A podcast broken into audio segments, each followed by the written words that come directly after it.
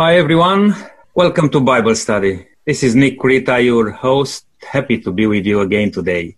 Like always, very happy to have you tuning in with us and uh, following us with Bible study. And thank you for your uh, feedback. I would like to say that I may not mention names now because I don't want to leave somebody out, but thank you everyone for your encouragements and uh, all your messages. This also keeps us going and uh, may God bless you today through this Bible study. I would like to just welcome the panel for today and I will start with uh, Will. Thank you, Will, for joining us today. Hi, thank you. It's a privilege. Thank you. And going uh, to Brenton now. Good to have you with us, Brenton.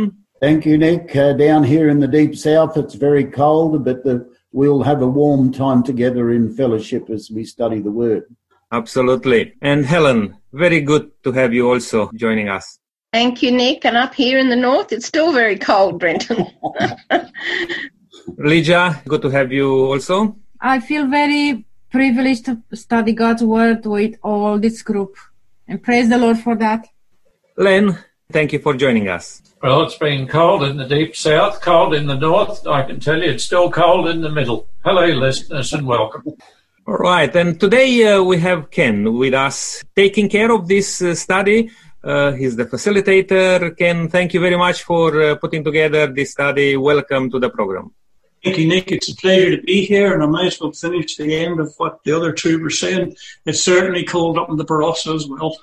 Oh, well, uh, we are uh, really enjoying these frosty mornings, but also the sunshine during the day and uh, beautiful winter so far. We no more comments. Over to you, Ken. Thank you, Nick. And uh, again, welcome to all our listeners today. Again, we have a, a wonderful Bible study on prophecy, which is so so important to us, especially in the days that we're living in at the present time. Bible prophecy is crucial to our identity and mission. Prophecy provides an internal and external mechanism to confirm the accuracy of God's words, Jesus said. And now I have told you before it comes to pass that when it does come to pass, you may believe. And this is written in John 14, verse 29. This presents a crucial question. How do we interpret prophecy correctly so that we may know the prophecy has indeed come to pass? During the Reformation, the Reformers followed the historical method. This method is the same one Daniel and John used as the key for their own interpretation. The Historicism method sees prophecy as a progressive and continuous fulfillment of history, starting in the past and ending with God's eternal kingdom. This week, we will study the pillars of historicism, prophetic interpretation. We are to see in history the fulfillment of prophecy to study the workings of providence in the great reformatory movements and to understand the progress of events in the marshalling of the nations for the final conflict of great controversy in this world. So listeners, I urge you all to stay tuned in and open your hearts and your ears to what we're going to start off with today. Anita, would you like to lead us in prayer this morning? Yes, thank you. Glorious Father in heaven, thank you so much for this opportunity to gather together. And we invite you to be with us as we study your word today. Father, we ask you kindly to send your Holy Spirit in every heart and place your holy words into our hearts as you did before with Moses and some other prophets and teach us, Father, and bring your holy light into our hearts and your knowledge to understand your word and to be able to tell others about it. Father, thank you as you promised that you'll hear our prayers and we asking everything to be done in your holy name and according to your will. Thank you. In Jesus' precious name. Amen. Thank you very much, Lydia. Len, would you like to start off just explain a little bit more about historicism and prophecy? Okay, well, there are various approaches that people use with regard to prophecy. As Seventh day Adventists, we have adopted the same approach as did the reformers, the Protestant reformers. which is known as historicism. And that's the idea that prophecies follow in an unbroken sequence from the beginning right through to the end. But I'd like to say this. There are a couple of other methods that different uh, religious groups have adopted. One is the preterist interpretation, which basically says all prophecies have been fulfilled. Well, historicism doesn't say that. And the other one is futurist, or the futurist approach, which says that these prophecies are yet to be fulfilled. Now, one says it's all in the past, another says it's all in the future. But as Seventh day Adventists, we agree with the reformers that prophecies follow an unbroken chain from beginning through to end. So some of the prophecies that we deal with will be in the past, but there are still some yet to be fulfilled. Very good, Len. We're going to have a look at a brief outline of Daniel 2.27 and how the image in the dream illustrates the unbroken flow of history from the present to the last days. Quentin, would you have a look at this one for us? Let me give a brief overview of what's taking place in Daniel chapter 2. Really, Daniel chapter 2 sets the scene for all prophecies, whether they're in the book of Revelation or the book of Daniel. From here on, you get the history of the world in miniature in one chapter. And everything that you get after this is actually an expansion or a, um, a further interpretation of what's already happened. Nebuchadnezzar was the king of Babylon. He had a dream. The problem is he couldn't remember the dream, and he brought in his wise men and his soothsayers to interpret the dream for him. They had to do two things. They had to remember the dream he had had that he couldn't remember, and they had to interpret what he couldn't remember. So they had quite a task ahead of them. Uh, they were unsuccessful. They said, nobody can do this uh, on this earth. Only the gods can do this. No king has ever asked their astrologers or their wise men to interpret a dream that he can't even remember himself. The dream was about an image. It had a head of gold, chest of silver, thighs of brass, legs of iron, and feet of iron and clay. It was basically the history of the world described in metal. And in that chapter, Daniel says, firstly, he says to the king, he says, You, O Nebuchadnezzar, are the head of gold, and after you will come another kingdom. Now, summarizing briefly, Ken, here, this is interesting. In verse 45 of Daniel 2, and I'm going to read it, he says this Inasmuch as you saw that the stone, there was the stone that came along and smashed the image, which we believe to be the uh, king, kingdom of God when he comes, was cut out without hands and that it broke in pieces the iron, the bronze, the clay, the silver, and the gold. The great God has made known to the king what will come to pass after this. The dream is certain and the interpretation sure. Of all the prophecies in the Bible, this is the only prophecy that I'm aware of where that statement is made. The dream is certain and the interpretation sure. How does this confirm historicism? We know that because if you read chapter 3, shortly after this, Nebuchadnezzar sets up a whole image, similar to what he saw in his dream, of gold. So this is confirmation. If Daniel says the dream is certain and the interpretation is sure, what is wrong? Why should we change the method of biblical interpretation from here? If this is what the cornerstone is, surely all, all future prophecy should be interpreted along the same lines.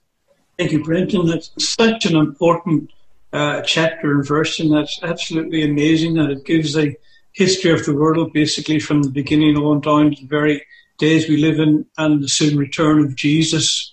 Just one mention that we learned before is that prophecy comes in in uh, two two manners. It's classical prophecy, or it's ap- apocalyptic prophecy. Mm. This prophecy that you just mentioned, Brenton, is apocalyptic. In other words, it follows God's timetable, Yeah. whereas the classical one is usually conditional, depending on people's, you know, choices. It's interesting, though, that Nebuchadnezzar understood this historically, didn't he? Otherwise, Mm. he wouldn't have taken the action he did in chapter 3. I'm so glad this prophecy is in the Bible. I also find it amazing that we read in Amos chapter 3 and verse 7 that the Lord God does nothing unless he reveals to his servants the prophets. And Yeah. God certainly has revealed basically everything that we need to know about the world, its history, future of it, and the return of Jesus. Len, you wanted to add something? Yes, um, I'd just like to add on to what Helen was saying that she was very, she is so glad that this prophecy is in the Bible. Two of my brothers in law were both university professors. The thing that convinced them about the authenticity of the Bible was this prophecy, this dream given to King Nebuchadnezzar, and later God gave Daniel the interpretation. They said, how can anybody know all this unless it was God who can who knows the future?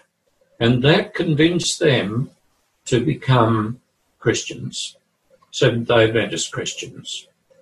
That's a wonderful testimony, Len.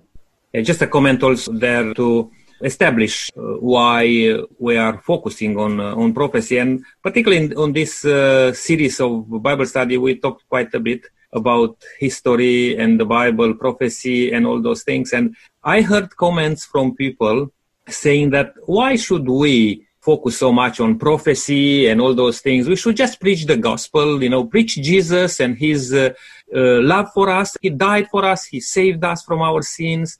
And just preach Jesus and forget about prophecy and all those things. And now it's the probably opportunity to uh, explain some of these things. Why prophecy is also important. That's the first thing we should do to preach the gospel. And we preach in the gospel even through the explanation of prophecy. But the problem is that uh, God make us aware of the fact that there is an enemy who will try to do all sorts of things to deceive us, to deceive his children. And if we don't know prophecy and how these things will come in place, we can be easily deceived. And that's probably the most important thing for, for us all to understand the times we live in, to see how prophecy were fulfilled during the history, and to understand also the message for the time we live in. Thank you, Nick. That's a really, really good point. Helen? Yeah, just adding to that, if you don't want to talk about prophecy, you have to cut out about 30% of the Bible contents because they are prophetic in nature. And prophecy, you know, it points to the hope of the coming also of the Messiah. It's so important, you know, the second coming. It keeps the church looking forward in anticipation of that blessed hope. Yeah. We definitely need to talk about um, prophecy. It gives us, it gives us that hope, doesn't it? especially when you see the prophecies being filled already. Yeah, that's a really important point, Helen. And uh, I think, especially for the Christians today who know prophecy and understand where we are in the chain of events in the world, I think the majority of us can see that the return of Jesus is not that far away. It's an interesting also, my very best friend's a Catholic, and I've been witnessing to him for over 20 years. And he often asks me during the course of a week, oh, what have you been doing this week? And I said, oh, I've been studying the Bible or been studying lessons or whatever. And he says, oh, I thought after all this time you would have known it all, but we are always learning. Mm. And what I find amazing about Catholics, and other good friends are Catholics as well, we've known them for a long time, lovely people, but they don't want to know anything about the Bible. They don't want to read it. They don't want to know about prophecy or someone like myself and many others, we are so eager to find out well, what does the Bible tell us about the days we live in? And I think it's very exciting and it's also a warning because all as Helen said, we, we need to know what's going on in the world, what, uh, who the enemy is and how we could be misled if we're not careful. Now, another, interest, another interesting chapter is Daniel 7 1 14. It said different metals in a huge metal image that King Nebuchadnezzar had, how are successful kingdoms represented in this vision? Will, would you like to explain that one for us? Yes, um, Daniel's prophecies repeat uh, the sequence of history uh, from his day a few times, um, in the prophecies for emphasis. So, uh, repeating the kingdoms represented in the metal image, he goes over it again, as it were, but this time using animals instead of uh, metals to represent the kingdoms. And we find from Daniel 7, verses 1 to 14, you'll find animals like uh, the first being a lion, uh, representing Babylon. The second, he said, uh, would be the kingdom uh, represented by a bear. The third one, a uh, kingdom that takes over compared to a leopard. And then a dreadful uh, fourth beast representing Rome much later. Now, these kingdoms, because here using animals in this one, it's very easy to track these kingdoms down. And as you've just pointed out, who they are. And again, these kingdoms are recorded in history. So anyone uh, who is not Christian, perhaps not interested, they can see for themselves that history has actually recorded these events. So we can be assured that they've actually happened. The Bible is correct. Len, you wanted to add something? It's so interesting with these animals. Babylon, like a lion with the wings of an eagle, and then Medo Persia, like a, a bear, which was lopsided and had three ribs in its mouth, and then there was the leopard with wings. That was Greece, and Rome was a terrifying beast. How that this imagery using the animals depicts very much how those particular kingdoms operated and some of the political uh, factors regarding those kingdoms. It's fascinating that hundreds and hundreds of years before some of those kingdoms popped up, this prophecy was given, and those characteristics were evident in how those kingdoms were organized, the politics of them. It's interesting to note that after these kingdoms, in this very uh, portion of scripture that I read, um, that I was commenting on, Daniel 7, it goes on after the leopard and the beast to uh, actually say that uh, something significant will happen after that, and we will be looking into it a little bit. He, um, he says, I watched until thrones were put in place, and the Ancient of Days was seated. As there was a court seated, books are opened. And so part of this whole sweep of history in a prophetic uh, statement is not only the, the sequence of these kingdoms, but uh, the following that is a judgment scene. Brenton? Yeah, just just quickly, um, Ken, there's something that's I've just seen which I find quite exciting.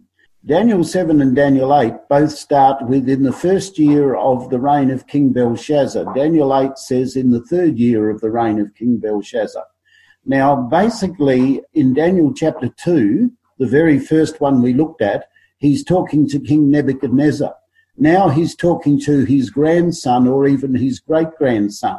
Nebuchadnezzar has passed away. So, therefore, using the imagery of an image probably has less effect.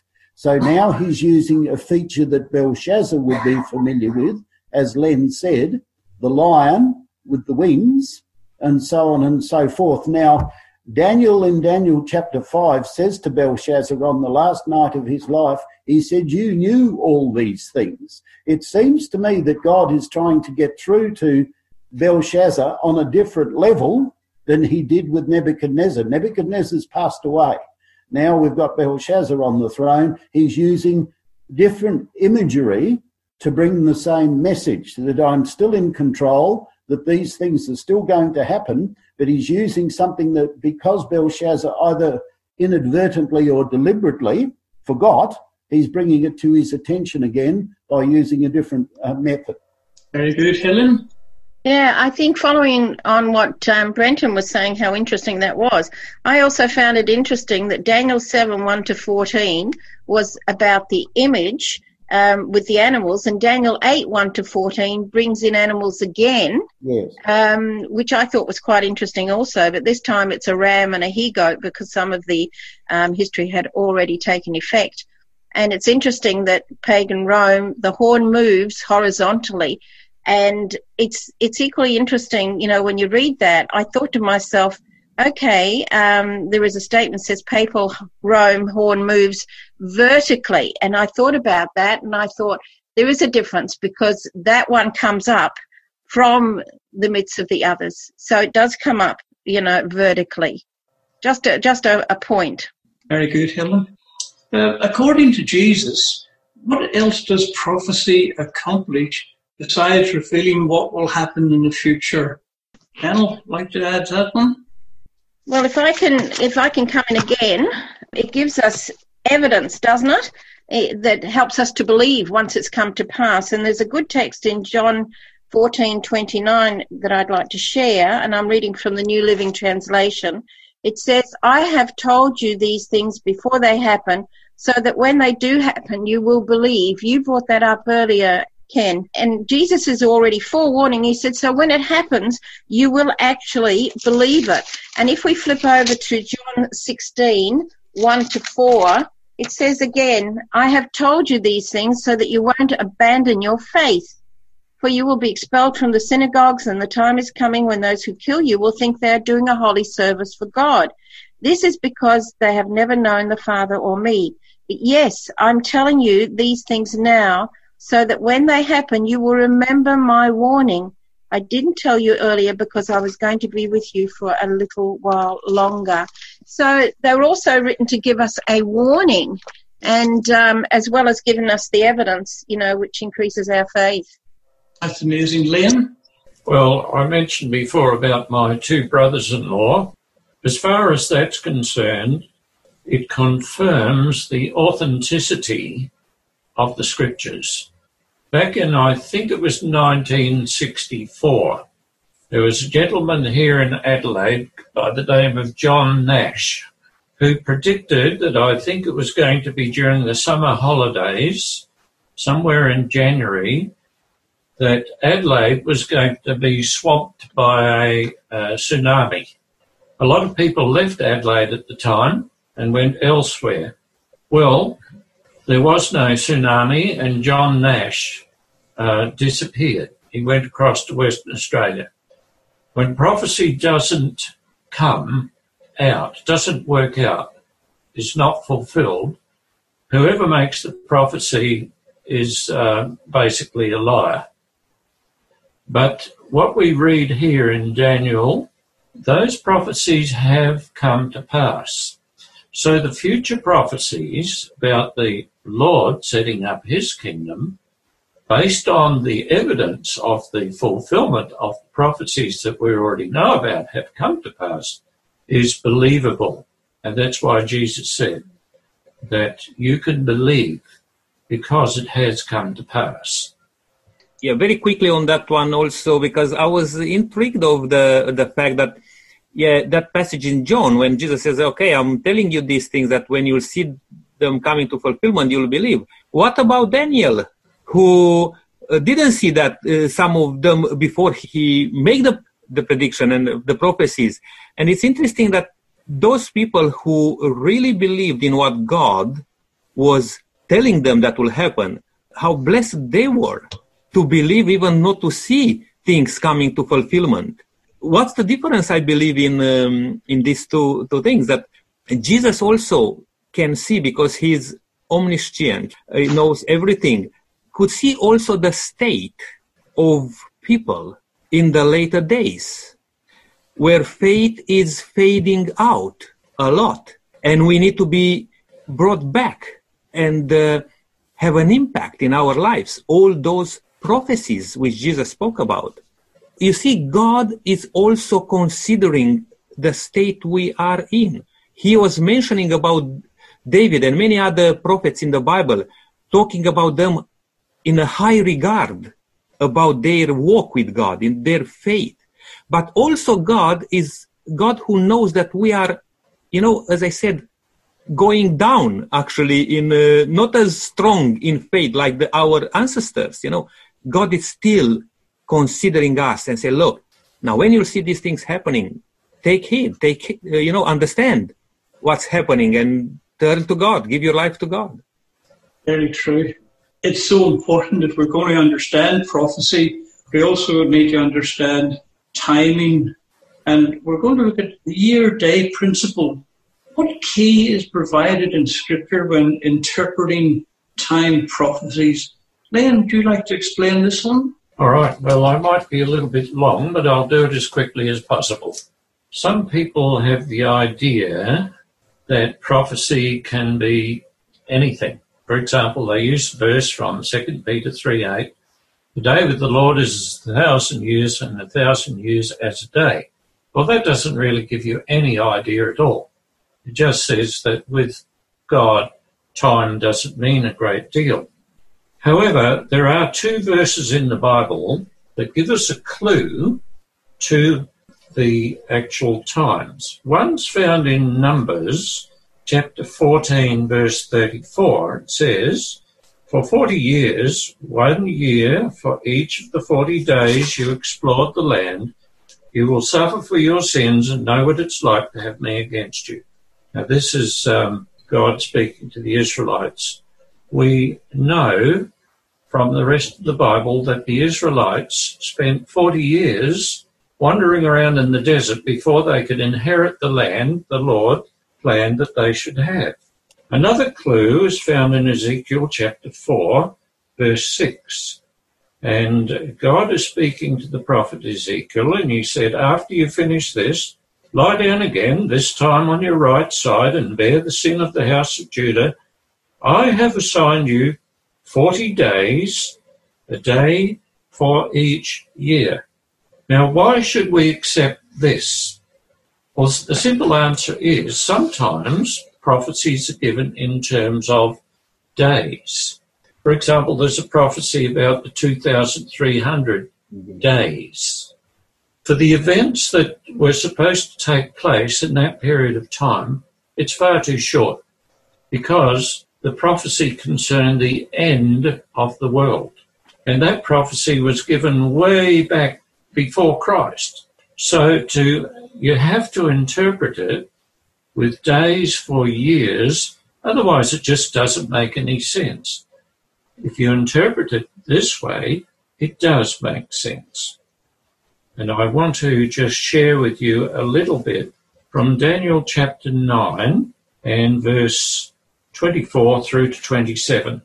And it says this 77s are decreed for your people and your holy city to finish transgression, to put an end to sin, to atone for wickedness, to bring in everlasting righteousness, to seal up vision and prophecy, and to anoint the Most High. Know and understand this. From the issuing of the decree to restore and rebuild Jerusalem until the anointed one, the ruler, comes, there will be seven sevens and 62 sevens. And then it goes on. Like I said a little bit earlier, if it was only days, seven sevens, that's uh, the other seven is a week, because a week consists of seven days. Seven sevens is 49 days. It just doesn't make sense for all those things to happen. So here is a very important principle. A year stands for a day. It's given as a day, it means years. Thank you, Len. That's uh, quite an interesting thing, and it, it does explain a lot in the Bible. How, do we explain the prophet Daniel's reaction to this vision of the 2300 days? Well, would you tackle this one for us? May I just comment on what Len has just said? Um, looking at that 70 week prophecy in Daniel 9, uh, we read, if we're thinking of only days, from the growing forth of the command to restore and rebuild Jerusalem unto Messiah the Prince, that is Jesus, is a literal 69 weeks, or maybe uh, one year and four months and one week. You know, looking at the sweep of history, prophecy makes absolutely no sense when we think it's only days or weeks uh, between uh, the command to restore and build Jerusalem right through until Jesus. Clearly, you can't use days and weeks. This has got to represent a prophetic time that is uh, years. And it, in fact, it works out to 490 years exactly as Len has read. Your question was um, how do we explain the prophet's reaction to the vision? Yes. Yes. Uh, may I just read uh, Daniel 8, verses 14 and then 26 to 27? Daniel 8:14 speaks about the actual vision. He said to me, For 2,300 days, then shall the sanctuary be cleansed. Of course, talking about 2,300 years. And in Daniel 8, uh, 26 and 27, his response, and the vision of the evenings and the mornings which was told is true. Therefore, seal up the vision, for it refers to many days in the future. Verse 27 says, And I, Daniel, fainted and was sick for days. Um, I was astonished by the vision. No one understood it. Clearly, he must have realized that the uh, coming of the Messiah was many, many days uh, or many years in advance or in the future. It probably is one of the, it's probably disappointment in a way that uh, must have made him faint and become sick. They were hoping for an immediate release. Thank you, Will. That's that's very true. Uh, Brenton? Uh, just quickly on that one, uh, where Will read Daniel 8, verse 14, unto 2,300 days, then shall the sanctuary be cleansed. Clearly, Daniel's understanding, and that's the most important thing, is it wasn't talking about the cleansing of an earthly sanctuary because the earthly sanctuary hadn't been rebuilt. So therefore, it must be referring to something beyond the earthly sanctuary. And uh, we know as we come further into this prophecy uh, that there is a time period where we believe the sanctuary was beginning to be cleansed. But poor old Daniel was looking at it as Will has said from the perspective of how long is it going to be before the earthly sanctuary is restored and put good? Whereas what the angel was trying to get across to him was it's talking about the sanctuary in heaven. And um, this is why I think he was told that this prophecy is for many days in the future. He would have understood that these things were not going to be fulfilled in his lifetime. Thank you, Brent. And uh, I think that's uh, an important point also. And I can understand if we were all standing in the footsteps of Daniel and we, we realized that uh, the world wasn't going to be uh, brought back the way it was originally when God made it for a long, long time, we would probably be very disappointed ourselves. I just want to clarify a couple of things here in terms of uh, day-year principle. Now, Len mentioned a couple of passages in Numbers and in Ezekiel. They're not the only passages in the Bible talking about year and day principle. And we have to understand that because some people may come up and say, hang on a second, that is not, uh, how can you use those passages just for uh, for this, uh, you know, to build up your interpretation. And it's true that in the Bible speaks in many in other places. For I will give an example. In even in Genesis, when uh, describes how long people lived. For example, Adam. You know, it says the Bible. Some translations say that Adam lived 800 years, and after that, uh, giving birth to sons and daughters, and his days were and give a number, you know, how long uh, lived on earth, calculated on days also. But the most important thing here is when you apply this principle day, year on a prophetic basis, and particularly in Numbers and in Ezekiel, when God was telling in a prophetic language his servant about his will with the nation of Israel, then you have already in your hand a tool how to apply day year principle for the explanation of prophecy. Uh, I thought I'll just mention that because we don't want to just say this is the rule. This is the interpretation. And we have to be careful with this when we say this is a tool of interpretation. It's exactly like when um, you said, you know, in Revelation says that the number of the beast, and we'll talk about that, it's 666, you know you can get to 666 from another perspective, not only from the one which we probably uh, are more uh, inclined to, to apply. That's a way of interpretation, and that's probably needs to be a bit clarified later on, maybe as we go through the study. We often use the expression in the good old days or in those days. We actually mean in those years. But that's too general. Really, when it comes to prophecy, it has to be particular. If it's general just like that, then you wouldn't really know where you are. So when the um, time, when the time is given in prophecy as days, it has to be years. It has to be precise. Otherwise, you could be way out. Thank you, Len. We have to keep moving on. Time is certainly getting away from us. We're going to look at the, the little horn power.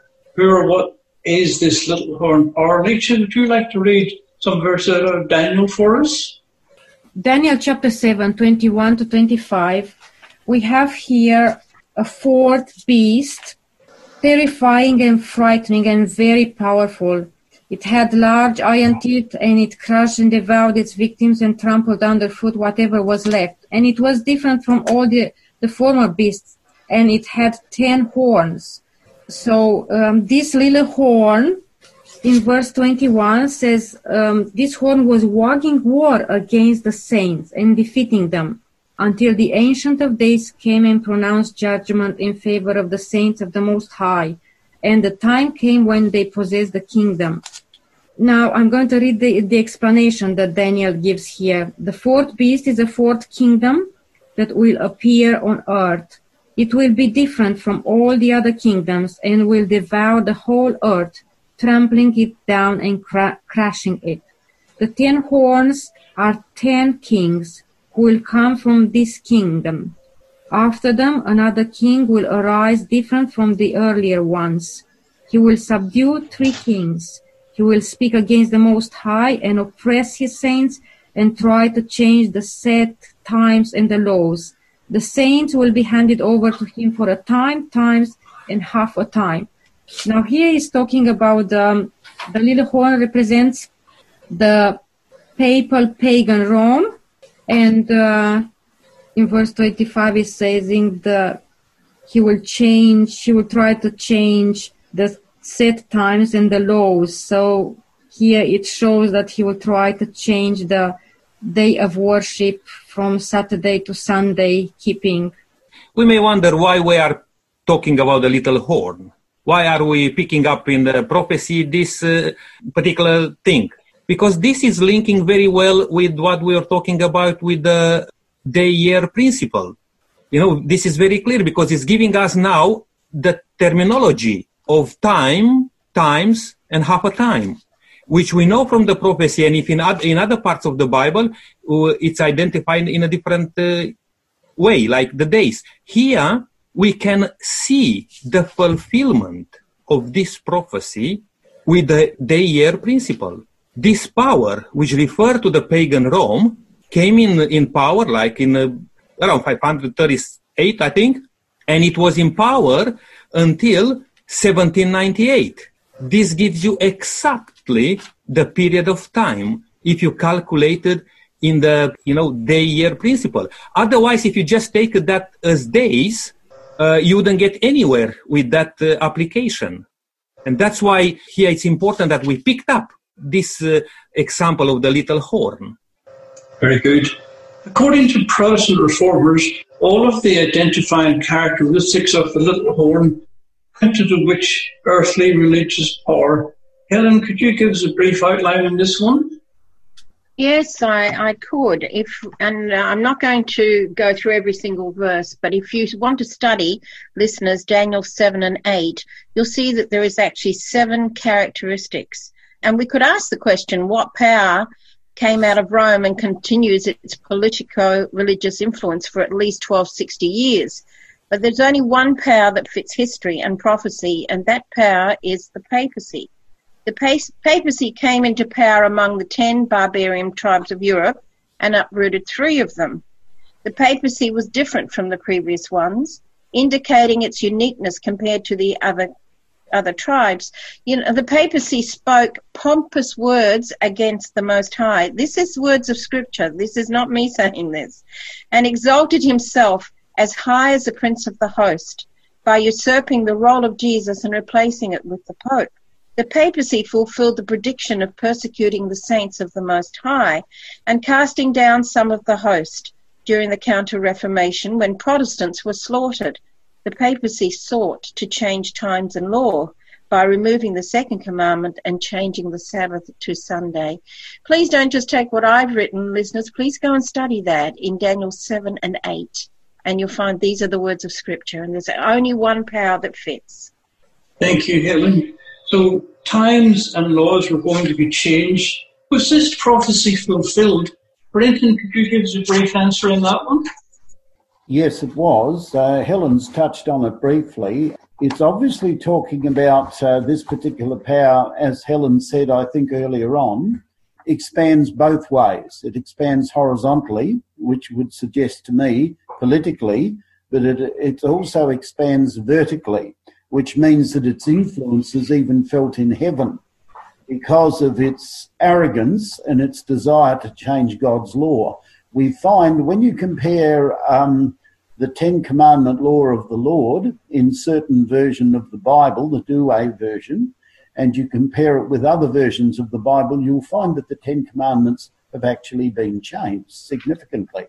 The fourth commandment becomes the third commandment, and the second commandment forbidding the worship of idols has been removed completely.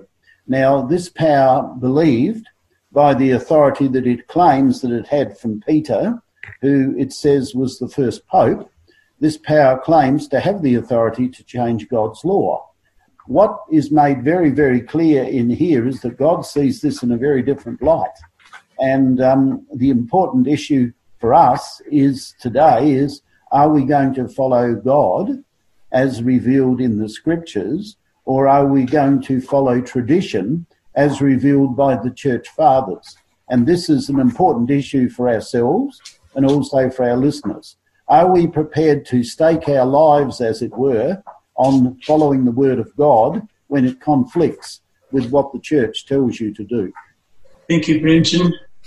We're going to look at now the investigative judgment, what this is, and where it's taking place. Lisa, would you like to read Daniel 8 for us, 9 14? Yes.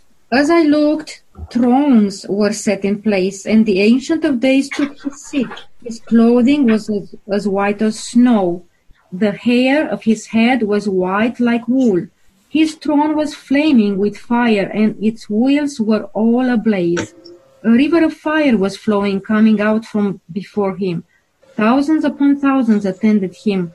Ten thousand times ten thousand stood before him. The court was seated and the books were opened. Then I continued to watch because of the boastful words the horn was speaking. I kept looking until the beast was slain and its body destroyed and thrown into the blazing fire. The other beasts had been stripped off their authority, but were allowed to live for a period of time. In my vision uh, at night, I looked, and there before me was one, was one like a son of man, Coming with the clouds of heaven, he approached the Ancient of Days and was led into his presence. He was given authority, glory, and sovereign power. All peoples, nations, and men of every language worshipped him. His dominion is an everlasting dominion that will not pass away, and his kingdom is one that will never be destroyed. We observe here that um, in verse, uh, so in chapter 7, verse 9, judgment in heaven is taking place now. And we observe here the Ancient of Days, which is God, the Lord, the King of Kings, and the Lord of Lords. It's sitting on his throne, and a judgment is taking place. And uh, later on, in verse 13, it says the, that uh, one like a son of man approaches the Ancient of Days and was led into his presence. Here is Jesus coming in the presence of God. To him it was given authority, glory, and sovereign power. All peoples, nations, and men of every language worshipped him. So here is coming uh, the intercessor, Jesus, and also the judge. And um, I would like to mention a few texts here of Jesus coming again that is in Matthew 28, uh, Mark chapter 13, and 1 Timothy 2 5. Thank you, Elijah.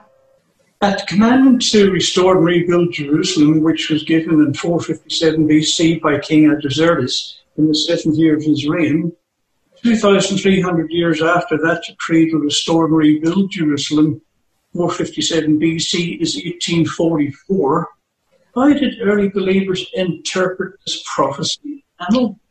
Ken, uh, we were talking about earlier uh, the you know this principle the year, and here it's interesting enough that uh, in the medieval medieval times, you know, even the Protestants, you know, the pioneers, they could not understand this application, and it was much later in the 1800s when the 2,300 days or years prophecy came to more to be understood and this was during the Millerite time. Uh, when Lydia, when Lydia was reading those passages in the Bible referring to the judgment, uh, as we call it, I know this terminology may not not mean uh, much for many people, you know, like talking about the investigative judgment and all those things. But it's important to understand that there was confusion in time, and if you don't give the Bible a really good credibility like, to really look into the Bible and study the Bible and not just follow with the um, general understanding. Because just remember this one during the Dark Ages, the Bible was taken away from people. People are not allowed to, to study the Bible. And it was very difficult, very hard to make some application of, uh, of those prophecies. But when we have the Bible in our hands, it will be a foolishness from us all to miss out of some of the very clear interpretations of the Bible. It's important to realize that if you have a time prophecy, in order to determine when that prophecy ends, you have to have a beginning. And you mentioned, Ken, that this particular one that we're talking about here, often called 2,300 days, began in 457 BC. Now, there are other groups who have different ideas. There were three starting points that people could take. It was the uh, decree to restore and rebuild Jerusalem. Now, in actual fact, that was the third decree. However, the first two decrees were to restore the temple in Jerusalem. And why we take 457 BC and not an earlier date is because the others were applied to the temple, whereas the third decree applied to the city and setting up civil laws and things like that. It wasn't just building, it was establishment of the laws. Now you asked the question before, what how did early believers interpret this prophecy? Well, put it in a simple sentence, they believed that was when Jesus was coming back again. In fact, they even narrowed it down to the day. It was supposed to be October 22, 1844. But they misinterpreted the prophecy. They got the time period right, but they misinterpreted what was to happen. Very quickly, uh, following what Len said, thank you, Len, for making that comment. The reason why the bulk of Christendom today does not follow the historicist method of interpretation is tied largely to that event around the 1840s where they got it wrong as to what was actually happening. You find after that we start getting futurism and all the other isms uh, in uh, starting to come into play. Idealism is one that's around these days as well. And it's very, very interesting to, to note that because they were right about what the prophecy said, they were wrong about the event, that there's been a splintering, so to speak, of other Protestant denominations and their interpretation of prophecy, leaving us with the current situation where we are virtually one of the very few churches who still teach the historicist method of biblical interpretation.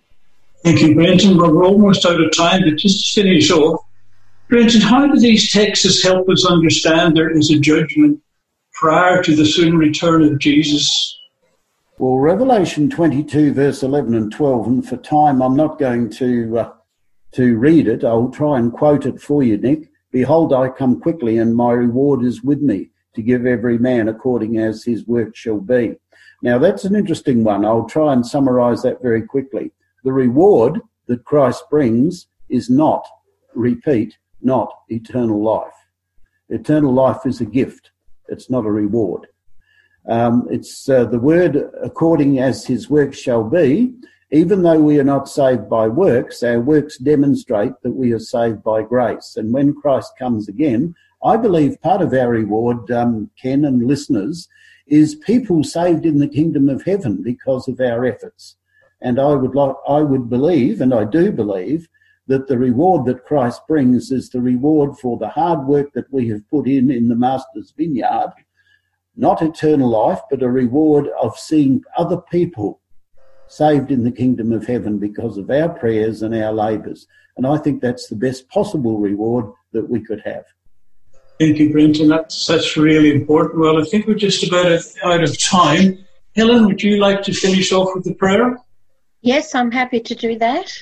If we could pray right now, thank you. Loving Heavenly Father, we have gone through many, many things today, Lord, and we just pray that the meaning that has come through from the interpretation, Lord, can be sure and that people can um, be reassured, Lord, that you are coming soon because prophecy has been fulfilled right down through the ages according to Scripture. We can believe in Scripture, Father, and we know that as these things have been fulfilled, it's evidence for us also that there's one more to go, and that's you coming in those clouds of glory, coming to take us home.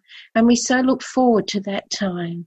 I pray that the Holy Spirit will touch everyone's heart that has listened today, that they will understand, Father. They'll go back to Scripture and study themselves, and they will understand the message um, that you have for each person. Thank you for being with the panel today and with all the listeners. And I pray that we will have our hearts ready, fully committed to you 100% to share the good news with our neighbours and with our friends and to bring honour and glory and praise to you and you alone. I pray in the loving name of Jesus. Amen. Amen. Thank you, Helen, and thank you, panel, for today's study. Also, thank the listeners for their time in hearing all of this, and we just pray for each and every one of you. I would like to just mention now that uh, as we are uh, approaching prophecy and uh, all those uh, topics for uh, to study the Bible, I would like to invite you to be part of some of our Secrets of Prophecy seminars, which are running all around the place. If you like to contact uh, us, please just follow us up with the numbers we give you, an email. I would just like to invite you to join us for those uh, uh, seminars. And uh, at the moment, we are running through Zoom seminars because of the condition we are in. But I'm pretty sure that as the churches are opening up, you'll be able to join some of uh, the groups uh, around your place, wherever you listen. Just get in touch with us. Just uh, follow up with us. We'd like to share with you more. I think, Len, you want to say something? Yes, in addition to what you've been saying, listeners, there's a really fine book which you can have if you uh, call the station or call Nick which explains many of these things in detail, what we've been talking about in general terms. It's called The Great Controversy. If you want one, you can have one, and I know you will enjoy it very much. Can I just ask our uh, panel, in a session of prayer, to just pray for the situation we are in and for our listeners? Father in heaven, we live in a troubled world, and uh, We've been talking about prophecy this morning, and in the book of Daniel, chapter 12, verse 1, talking about end times, it says there, there is yet to come it's a time of trouble such as never was. Nobody seems to have the answers to what's going on. And I pray, Lord, that our listeners, you listeners, return to God because you have the only solution. I pray for your blessings on our listeners. In Jesus' name, Amen. Lord, I just want to thank you for loving us. And we thank you that our listeners, as they listen week by week, can hear the word of God presented to them. Lord, in these times in which we live, we realize that we only have one anchor, that is Jesus Christ. For our listeners, Lord, I would pray for a couple of things. Firstly, I would pray that the peace of God that passes all understanding will be theirs.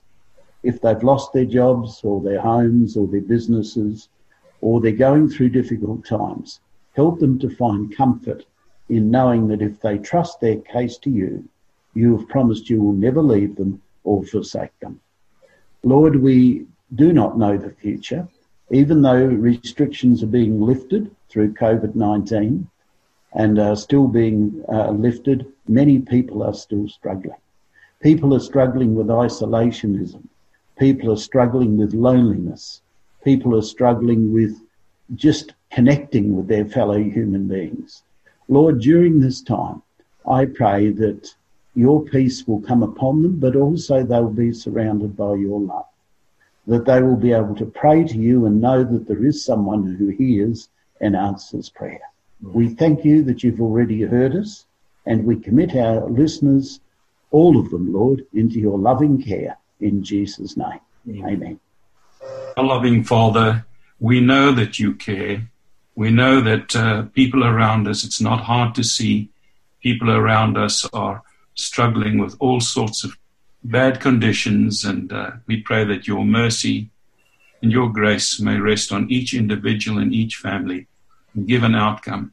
And thank you that there is a promise in prophecy that soon Jesus will come to make an end of all this difficulty, sickness, and pain forever. We look forward to that day and pray that you will prepare us for it in the name of Jesus. Amen. And again, thank you very much, Father in heaven, for your care and protection. And uh, just uh, again to to remember your words, Jesus, that you said that seek first the kingdom of heaven, and everything else will be given unto you. Help us, Lord, to understand and to remember that we are not here left alone. You are in control. You are sovereign. And even though we are going to hard time, difficulties, we know that the enemy is working hard to destroy and to deceive your people. I pray that you'll be with us day by day in Jesus' name. Amen. Until next time, may God bless you and keep safe, walking in the footsteps of Jesus.